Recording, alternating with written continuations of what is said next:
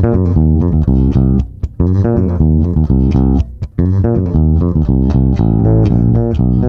sollte viel öfters einen Mutausbruch haben. Heute die Mut-Challenge Nummer 12, Mut zur Entscheidung, Mut zur Selbstverantwortung. Entscheidungen zu treffen ist nicht immer ganz einfach. Jede gefällte Entscheidung hat Konsequenzen, mit denen wir und mit denen natürlich auch andere leben müssen. Übrigens treffen wir täglich um die 20.000 Entscheidungen. Viele laufen einfach so in unserem Unterbewusstsein ab. Andere Entscheidungen aber verlangen unsere volle Risikokompetenz und damit unseren ganzen Mut. Ja, wer Nein sagen kann, der kann auch nicht Ja sagen. Das ist das Dilemma der Entscheidung. Manchmal blockieren uns unsere Ängste oder Unsicherheiten. Und dann fangen wir an zu verzögern oder aufzuschieben und uns zu drücken. Mut muss her. Mutig und klar entschieden. Doch wer absolute Klarheit haben will, bevor er einen Entschluss fasst, der wird sich nie entscheiden. Das weiß Henry Friedrich Amiel. Und das ist eine Hürde. Irgendwann muss der Punkt nämlich kommen, an dem wir uns festlegen und sagen, so, genau so ist es.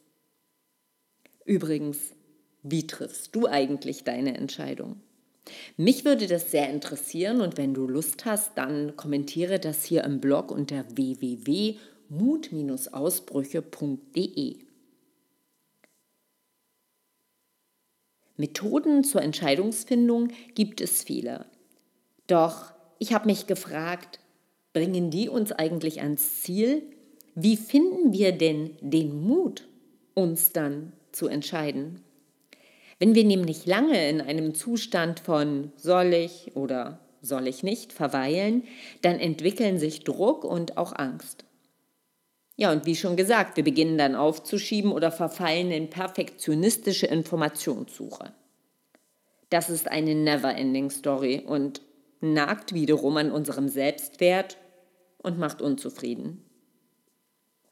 Ja, aber die Liste ist ja schließlich auch lang. Es ist die Angst vor möglichen Fehlern, die Angst vor dem Versagen, vor Kritik, vor möglichen Negativkonsequenzen oder auch davor, irgendetwas nicht berücksichtigt zu haben. Es ist die Sorge um die Auswirkungen für andere, für die wir uns verantwortlich fühlen und das zu Recht. Aber vielleicht ist es ja einfach nur gerade so richtig bequem, genauso wie es ist. Und wir fühlen und machen es uns in der Komfortzone richtig bequem. Bestenfalls zieht aber auch keines der möglichen Entscheidungsfelder. Und nichts gibt uns den richtigen Kick, die richtige Motivation. Uns fehlt schlichtweg die Begeisterung. Denn zu einer mutigen Entscheidung gehören in jedem Fall die Emotionen dazu. Wir müssen emotional mit, dann klappt es nämlich auch mit dem Mut. Für diesen kurzen Mutimpuls habe ich euch zum Entscheidungsfinden sieben Schritte zusammengestellt.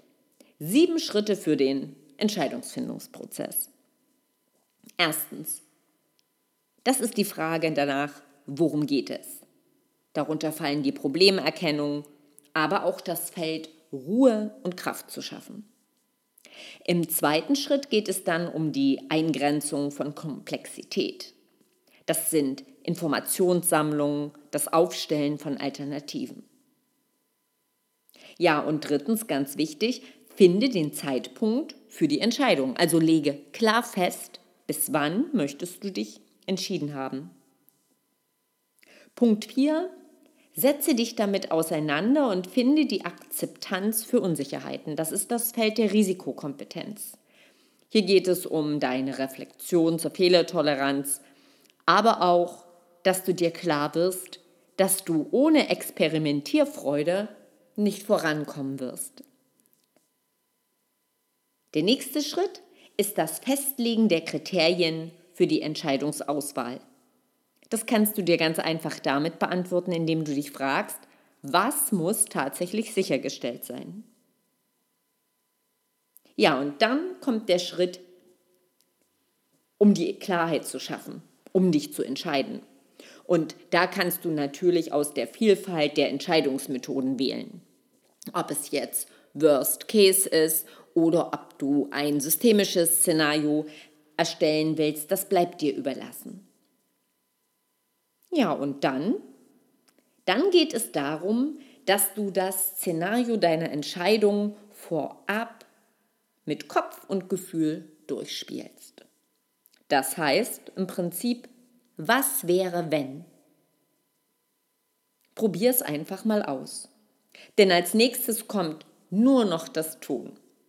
Fang an und verbiete dir unbedingt nochmal in den Entscheidungsfindungsprozess zurückzufallen, weil der ist in dem Moment Geschichte. Jetzt ist Machen angesagt. Mir hat einmal eine gute Freundin und meine Sparingspartnerin gesagt, lieber unperfekt gestartet als perfekt gescheitert. Mir bleibt dazu nur noch zu sagen, nur Mut, deine Simone Gervers.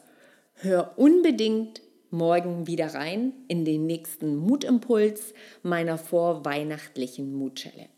Ja, und wenn dir das jetzt mit diesen sieben Schritten zu schnell ging, dann schau auch gerne nochmal unter www.mut-ausbrüche.de und dort kannst du genau diesen Podcast noch einmal nachlesen, wie die anderen auch.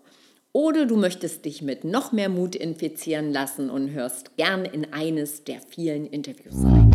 Nur Mut, deine Simone.